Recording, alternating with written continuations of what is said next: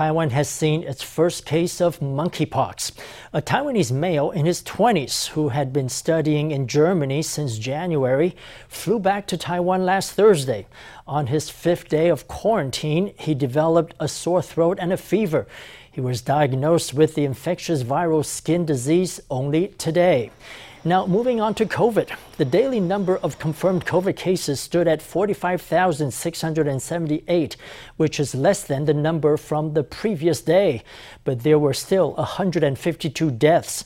As the pandemic wanes, restrictions on hospital visits will also be relaxed.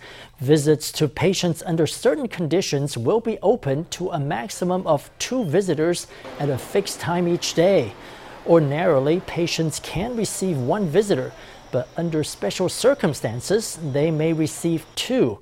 Wards dedicated to COVID patients will also be reduced. For large hospitals in Taiwan's northern regions, they will stand at 10 to 15 percent of all wards. For hospitals with fewer than 500 beds, they will be reduced to 5 to 10 percent. More rapid test kits will also be available in pharmacies under the government's rationing system starting July 1st. Contrary to popular myth, it is indeed possible to catch COVID more than once, and it might be more dangerous the second time around. Doctors warn not to overlook the risks of a second or third bout of COVID. Some studies show a second infection increases your chances of lots of health problems and may, many second infections occur two or three months after the first.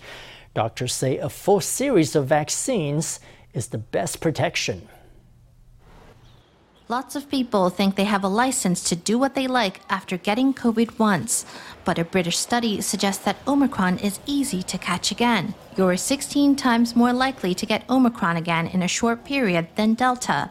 An American study on 5.6 million COVID cases found that 12% were a second infection and almost 1% were a third. Some samples even tested as the fourth time a person was infected. After recovery, your natural immunity will begin to recede within 8 to 10 weeks approximately.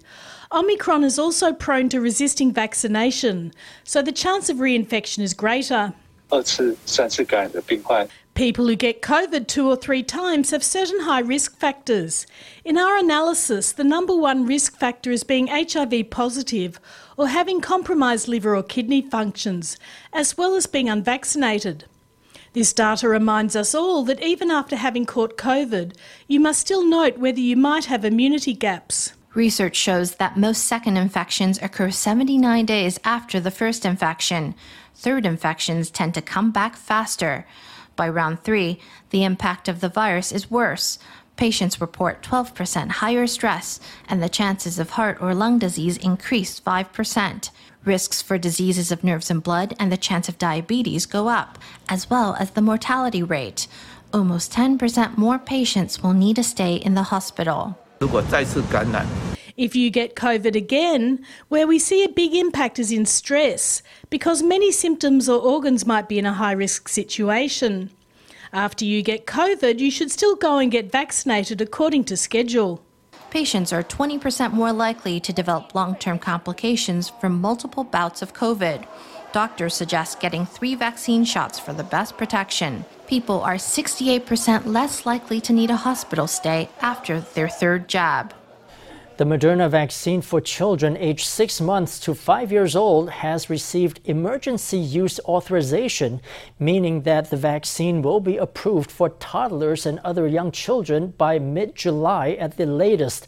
The CECC is planning to give kids in this age group two doses. However, some experts think that it's not enough and that three doses give better protection.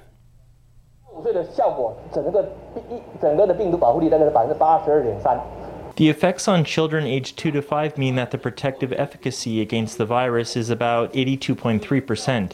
If the first to second jabs give the worst protection, don't just give one jab. One jab is not enough for our protection. They won't have protection until they've had three doses. An estimated 900,000 doses will be made available to kids. In addition to discussing the details about administering the vaccine to kids in this age group, Experts will also discuss whether a third shot will be needed in a meeting scheduled for next Wednesday. Another minor breakthrough for diplomatically isolated Taiwan. For the first time, the nation is hosting a conference of the Medical Women's International Association, an institution that is more than 100 years old with members coming from 90 countries. President Tsai Ing-wen hailed the move, noting that diseases like COVID do not respect national borders, and politics should not be allowed to obstruct global treatment efforts. The 32nd International Congress of MWIA is being held in Taiwan.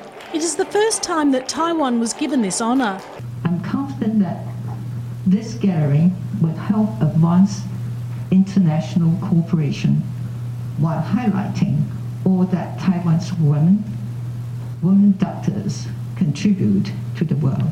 Diseases like COVID 19 do not respect national borders, which is precisely why politics must not be allowed to obstruct global treatment and prevention efforts. The world faces the ravages of COVID 19, wars around the world, and the devastating effects of climate change medical women are breaking barriers. Founded in 1919, the MWIA is not only devoted to specialised research in various medical fields, but also nurtures the career development of female physicians and scientists, even those female physicians who go into politics. Currently, there are 90 member states. The Taiwan Medical Women's Association joined the MWIA in 1956 after China's counterpart organisation joined, in recent years it has tried to push for Taiwan to be described as a region of China. Fortunately, the MWIA has never accepted this proposal. Medical circles are unyielding about this, and we've gotten even more support from other nations. I think the MWIA is very cooperative with the Taiwan Medical Association. But in the face of continuous suppression from China, which is deploying various means to do this, Taiwan should be even more united. Owing to the pandemic, the Congress was held both in person and online. The DPP's latest podcast from its official podcast channel also focused on the rights of women doctors and epidemic prevention. Other American and European countries are now even open to not wearing masks. You can go outside and have fun. Everyone has been forced into a small cage for too long. I hope the world can slowly return to normal with us. Taiwan can do it. As the nations gradually ease pandemic restrictions, Taiwan is also moving towards coexistence with the virus, in line with international trends. Well, it was only a matter of time. Hotels have spotted a gap in the market for pet friendly venues.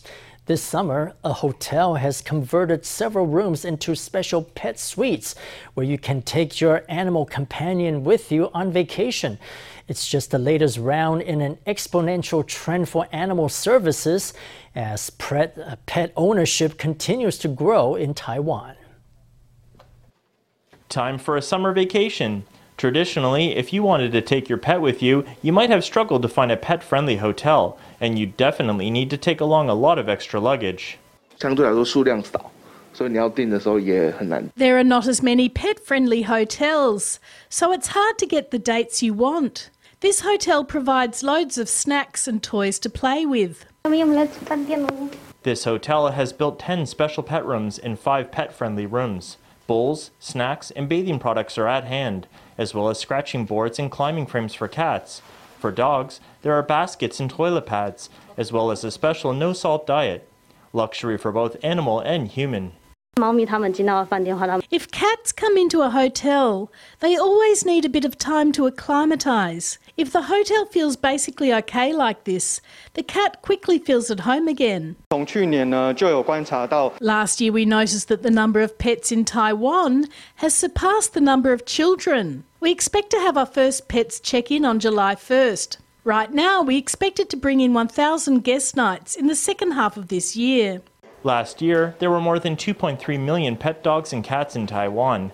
That rate is increasing annually by a whopping 9%, and the annual pet economy is worth 50 billion NT. Whether it's pet food, pet clothing, or even pet schools, the demand for animal services is increasing fast. Speculation is mounting over who the ruling DPP will put forth as its presidential contender in 2024. The two names mentioned the most are none other than President Tsai's former and current vice presidents. An industry leader pledged financial support to Vice President Lai Ching-te at a blockchain expo Friday should Lai declare his presidential bid. But the Veep has remained mum about his plans. Meanwhile, former Vice President Chen Jianren, who recently rejoined the DPP, only addressed his decision to rejoin the party in an interview.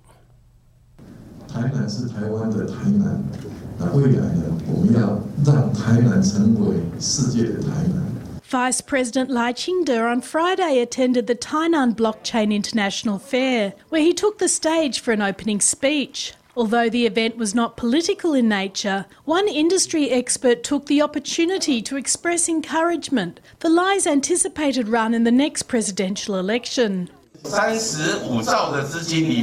Of this 35 trillion NT, we can invest 3.5 trillion NT in the country's infrastructure. So when you've reached the next level, remember to come and get this 3.5 trillion NT. Lai has been seen by many as a probable candidate for the next presidential election. However, former Vice President Chen Jianren rejoined the DPP in recent months, sparking heated debate about whether this move was a stepping stone towards the presidency.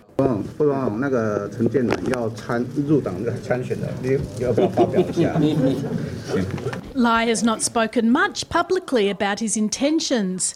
Meanwhile, Chen has addressed his reasons behind rejoining the DPP during a recent interview on a radio program. At the time, I had a few friends who joined the DPP. They also urged others to support the party, and because we all share the DPP's philosophy, they also asked me, Would you like to join the DPP? Chen said that he and Lai were good friends and that the two had also spoken after he rejoined the DPP. Later on, I had the opportunity to talk face to face with Lai, and we talked about this. He told me that he was aware I rejoined the party, but at the time the president hadn't even known about it. With neither Lai nor Chen yet announcing their plans to run for president in 2024, the issue remains fraught with speculation. Only time will tell what the DPP has in mind for 2024. Amid fraught relations between China and the EU, Chinese leader Xi Jinping has sent a special envoy to visit European countries to mend frayed ties. However, at the same time, Chinese diplomats and media have put out disinformation about an alleged protest against NATO in Belgium that was, in fact, a protest against local inflation. Scholars say that even though Xi looks as if he wants to mend fences, wolf warrior diplomacy is a hard habit to break. On Monday, people took to the streets in Brussels to protest the rising cost of goods in Belgium. The protesters demanded higher wages and cheaper goods. A video of the protest was then shared online by the Chinese authorities to spread disinformation about supposed anti NATO activities. Zhang Heqing, a cultural affairs official at the Chinese embassy in Pakistan, reposted the video of the demonstration on Twitter, but claimed the demonstrators were marching to protest NATO countries supplying weapons to Ukraine. The Chinese state run tabloid Global Times followed suit, tweeting a similar post about the protest. The tweet was condemned online and in the media in Europe for being a shameless rumour. Centre for Russia Europe Asia Studies Director Teresa Fallon said Beijing may have timed the spread of the fake news posts ahead of next week's NATO summit. However, China's spread of such rumours was nothing new, she said. History has clearly shown us that the People's Republic of China is the sole legitimate representative government of China. Taiwan is an inseparable part of Chinese territory. China's embassy in France tweeted three videos in a row, including one with a Chinese French woman speaking on the issue of Taiwan's sovereignty. In the background of the video on Taiwan, images of Chinese Foreign Minister Wang Yi and Ministry spokesman Zhao Lijian were used to make the video appear to be a news report and to sow confusion. In response, Twitter users left comments telling the woman that history is obviously not your forte and saying that Taiwan is not part of China. This is a very typical disinformation campaign. With the war in Ukraine dragging on, Chinese propaganda, This dissemination of fake news is re-emerging. Whether aimed at Chinese or foreign audiences, this kind of propaganda is likely to keep showing up in a big way. Just as Chinese embassies in various countries are engaged in cognitive warfare, Chinese President Xi Jinping is sending its former UN official, Wu Hongbo, on a diplomatic visit to Belgium, France, and other countries in an attempt to mend deteriorating EU China relations. China wants to clean up its image, but its foreign affairs officials abroad have long been used to acting this way. It has to use this wolf warrior diplomacy to cover itself. It wants to use this so called wolf warrior diplomacy and its panda diplomacy at the same time. China hopes to mend ties with nations in Europe, but the habits of its officials are holding it back. A failure to rein in its wolf warrior diplomacy could limit Beijing's diplomatic efforts. The body of late Sergeant Major Liu, who had succumbed to extensive burns following a helicopter crash on Wednesday, was brought to his home city of Taoyuan on Friday. Among the four crew who went down in the Sikorsky S 70C anti submarine helicopter in Kaohsiung, Liu had suffered the worst injuries. Doctors worked hard to revive him but could not stabilize his condition. Family members on Thursday evening made the difficult decision to take Liu off of life support. The late Sergeant Major, surnamed Liu, was loaded onto an ambulance as family members and fellow officers watched on. His suffering over, his body was brought home to Taoyuan fellow officers lined up to bid Liu a teary farewell. Outside the emergency room, hearts had been heavy. Just one day earlier, Defense Minister Chiu Kuo-cheng had visited Liu in hospital. Nobody knew the following day would bring sad news.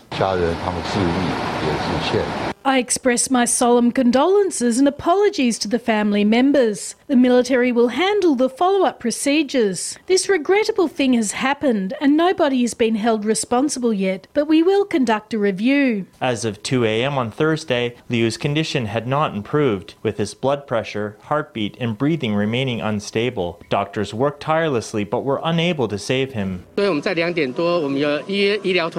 At just past 2 a.m., our medical team put Liu on life support as his blood pressure, heartbeat, and breathing were still not very stable. Liu, 37, had suffered the worst injuries of the four crew members in the crash, with third degree burns to 95% of his body. Only small patches on his head and feet had escaped the burns, and he had lost consciousness.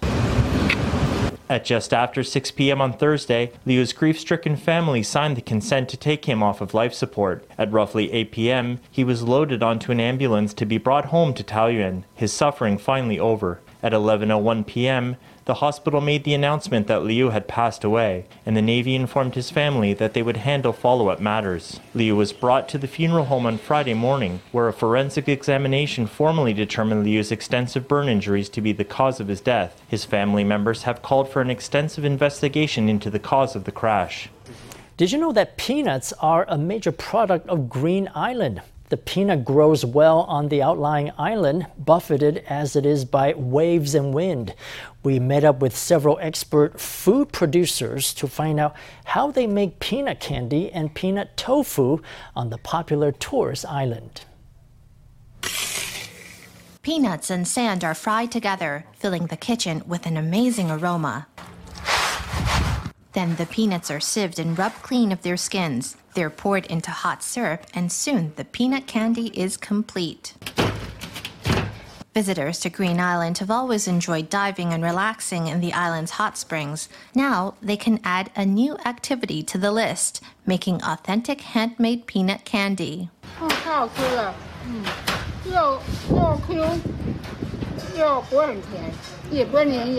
嗯，太好吃了，嗯，又又 Q，又不会很甜，也不会粘牙。 At weddings and festivals on Green Island, peanut candy is an obligatory part of the traditions. The winds off the ocean are strong here, and the land is full of salt. Few crops can survive. Peanuts are one of the most common crops. They can also be pressed and made into peanut tofu. The excess peanut pulp is poured into molds and weighed down with bricks to press any excess water out. The handmade tofu comes out as white bricks with a subtle peanut scent.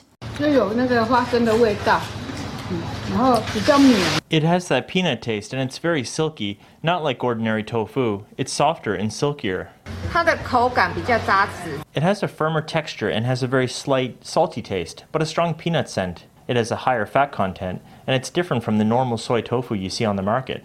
Green Island is remaking its reputation as a destination for foodies alongside its fabulous sun, sea, and sand. Heat convections were strong on Friday, causing a sudden violent storm in the early afternoon.